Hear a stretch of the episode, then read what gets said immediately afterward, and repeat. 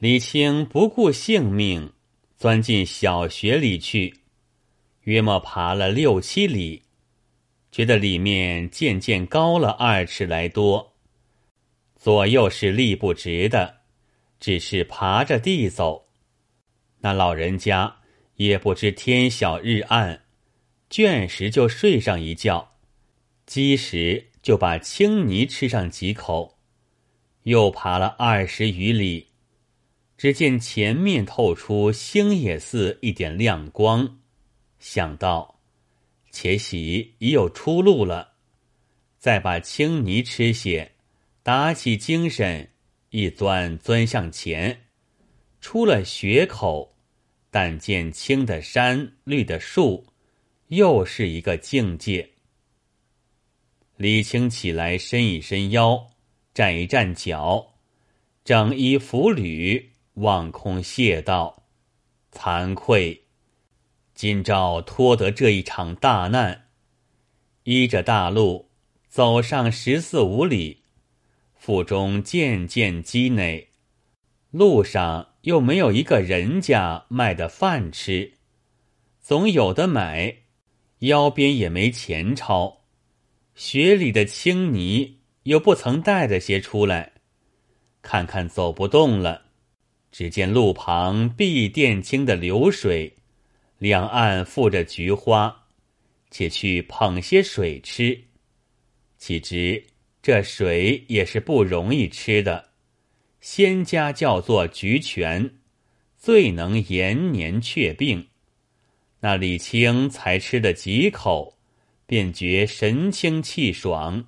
手脚都轻快了，又走上十多里，忽望见树顶露出琉璃瓦盖造的屋脊，金碧闪烁，不知什么所在，飞撵的赶到那里去看，却是座血红的冠门，周围都是白玉石砌的台阶，共有九层。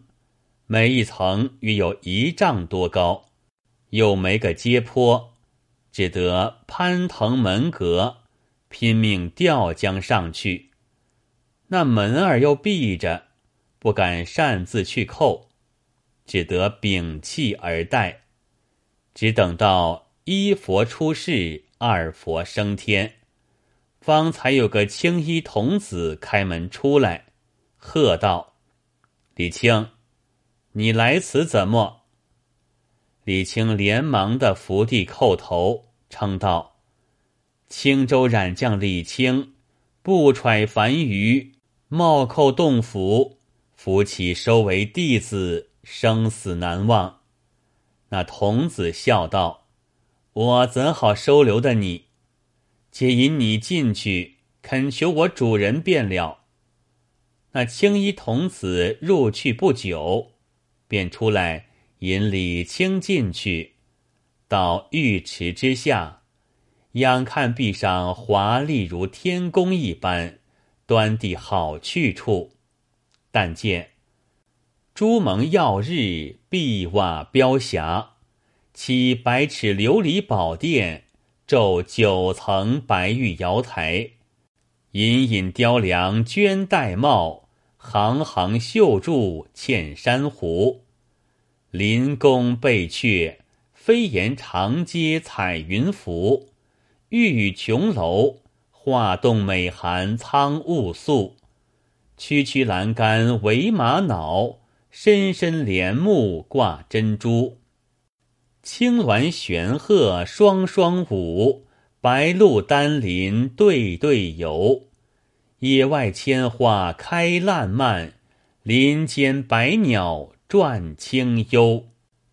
李清去那殿中看时，只见正居中坐着一位仙长，头戴碧玉连冠，身披缕金羽衣，腰系黄绦，足穿朱系，手中执着如意，有神游八极之表。东西两旁，每边又坐着四位，一个个仙风道骨，服色不一。满殿祥云缭绕，香气氤氲，真个万籁无声，一尘不到，好生严肃。李清上前，逐位叩了头，依旧将这冒死投剑的情节表述一遍。只见中间的仙长说道：“李清，你未该来此，怎么就擅自投道？我这里没有你的座位，快回去吧。”李清便涕泣禀道：“我李清一生好道，不曾有些笑靥。今日幸到了仙宫，面见仙长。”岂肯空手回去？我已是七十岁的人，左右回去也没几多时活，难道还再来得成？情愿便死在阶下，断然不回去了。那仙长只是摇头不允，却得旁边的替他禀道：“虽得李清未该到此。”但他一片虔诚，义字可怜。我今若不留他，知道神仙到底修不得的了。况我法门中本以渡人为第一功德，姑且收留门下。若是不堪受教，再遣他回去，亦未迟也。那仙长才点着头道。也罢，也罢，孤容他在西边耳房暂住。李青连忙拜谢，一头走到耳房里去，一头想到：我若没有些道气，怎得做仙家弟子？只是当初曾与孙子们约道，欲得仙时，少不得几驾回去报知你等。今我再三哀禀，又得旁边这几位仙长相助，才许收留。怎么又请回去？万一触误了他，趁责我尘缘未净，如何是好？且自安心静坐，再过几时另作驱处。那李清走到西边耳房下，尚未坐定。只见一个老者从门外进来，禀道：“蓬莱山鹿鸣观丁尊师出道，西王母特起瑶池大宴，请群真同赴，并不见有人陈设，早已九乘贺驾銮车，齐齐整整摆列殿下。其实中间的仙长在前。”两旁的八位在后，次第步出殿来。那李清也免不得随着那伙青衣童子在丹池里后送。只见仙长去着李清，吩咐道：“你在此，若要观山玩水，任意无拘；唯有北窗，最是轻易开不得的。”谨记，谨记。说罢，个个跨上鸾鹤，腾空而起。自然有云霞拥护，箫管喧田，这也不能背述。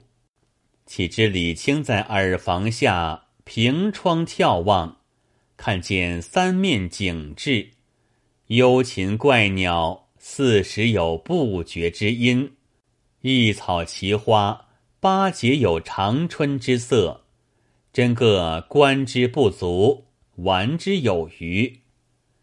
渐渐转过身来，只见北窗斜眼，想到：既是三面都好看的，怎么偏生一个北窗却看不得？必定有甚奇异之处，故不拔与我看。如今仙长已去赴会。不知多少程途，未必就回。且待我悄悄的开来看看，仙长哪里便知道了。走上前，轻轻把手一推，呀的一声，那窗早已开了。举目仔细一看，有嫩般作怪的是，一座青州城正临在北窗之下。见州里人家历历在目，又见所住高大屋宅渐已残毁，尽足旁枝渐已零落，不生慨叹道：“怎么我出来得这几日？”家里便是这等一个模样了。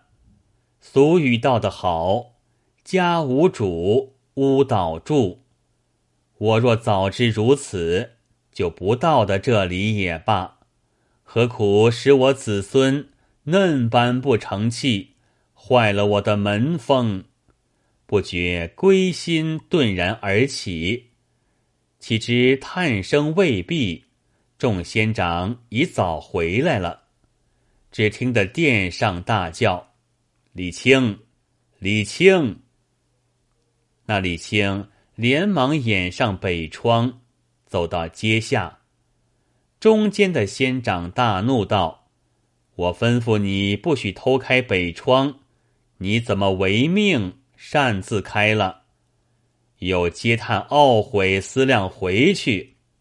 我所以不肯收留者。正为你尘心不断故也。今日如何还容得你在此？便可速回，无得混我洞府。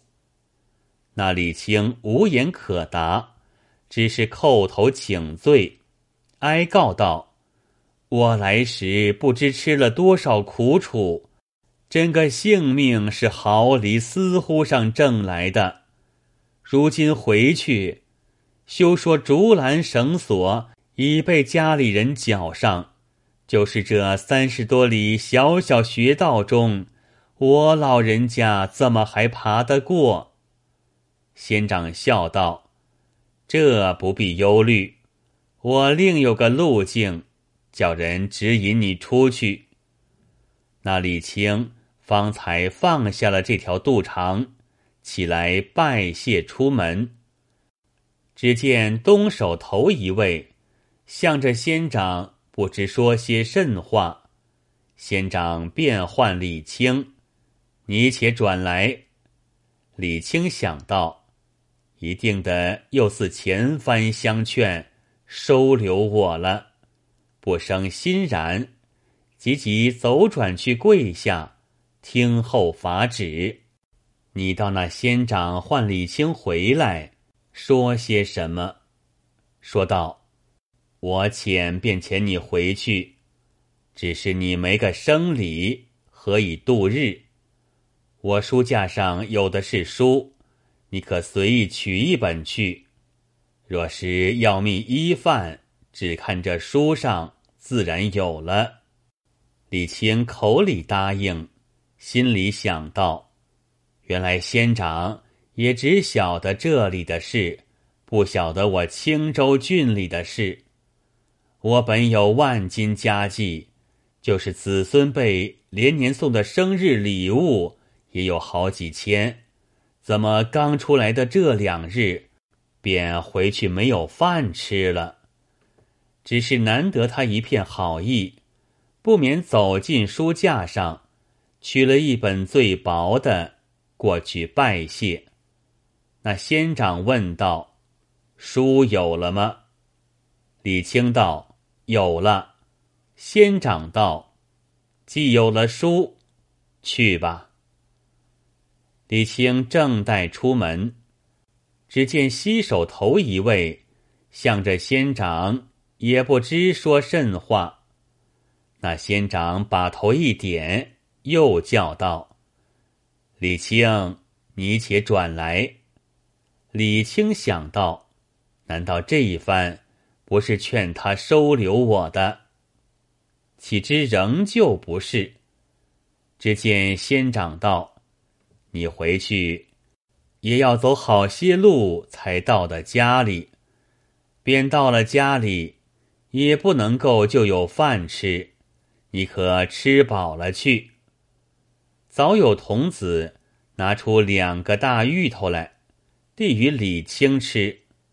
原来是煮熟的鹅卵石，就似芋头一般，软软的、嫩嫩的，又香又甜，比着云门雪底的青泥越加好吃。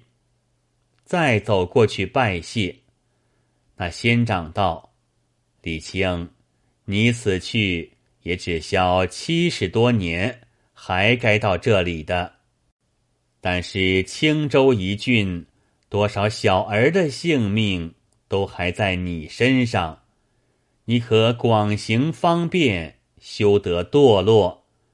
我有四句寄语，把与你一生受用，你谨记着。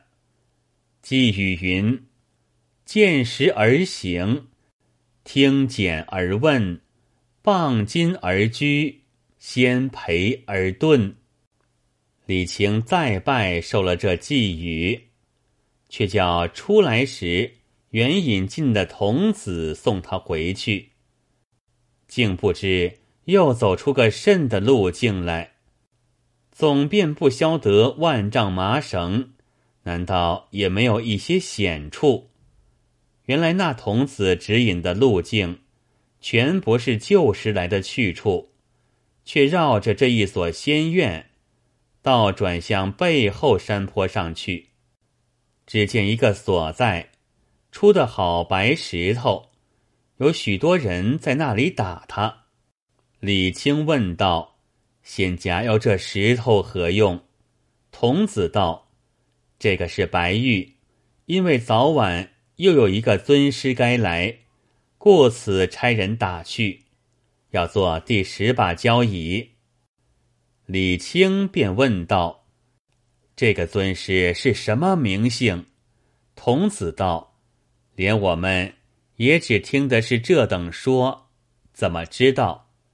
便知道也不好说的，恐怕泄露天机，被主人见罪。”一头说，一头走，也行了十四五里，都是龟背大路，两旁参天的古树，见着奇花异卉，看不尽的景致，便再走两里也不觉得。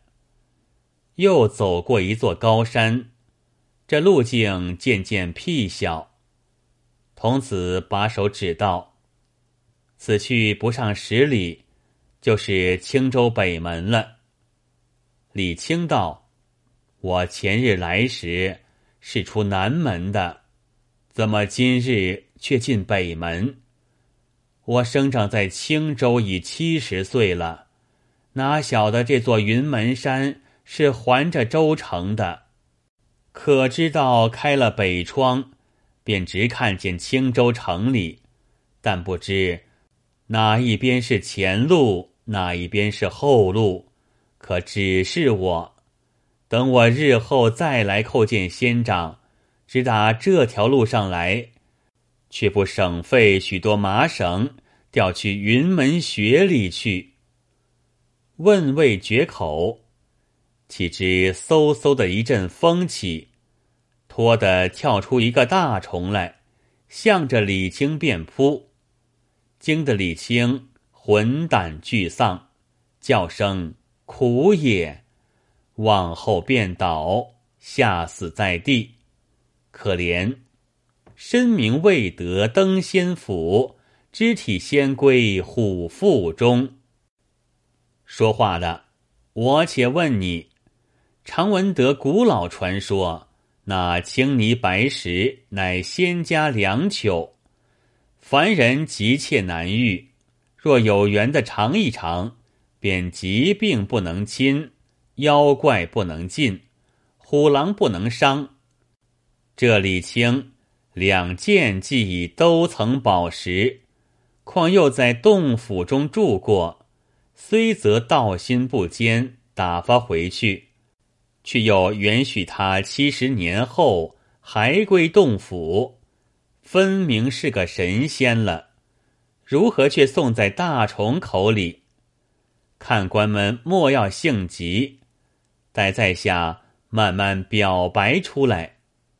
那大虫不是平常吃人的虎，乃是个神虎，专与仙家看守山门的。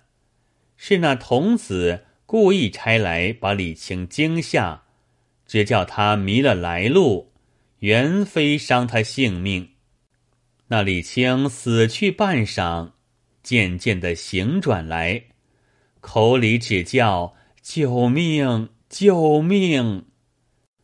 慢慢挣扎，坐起看时，大虫已是不见，连青衣童子也不知去向。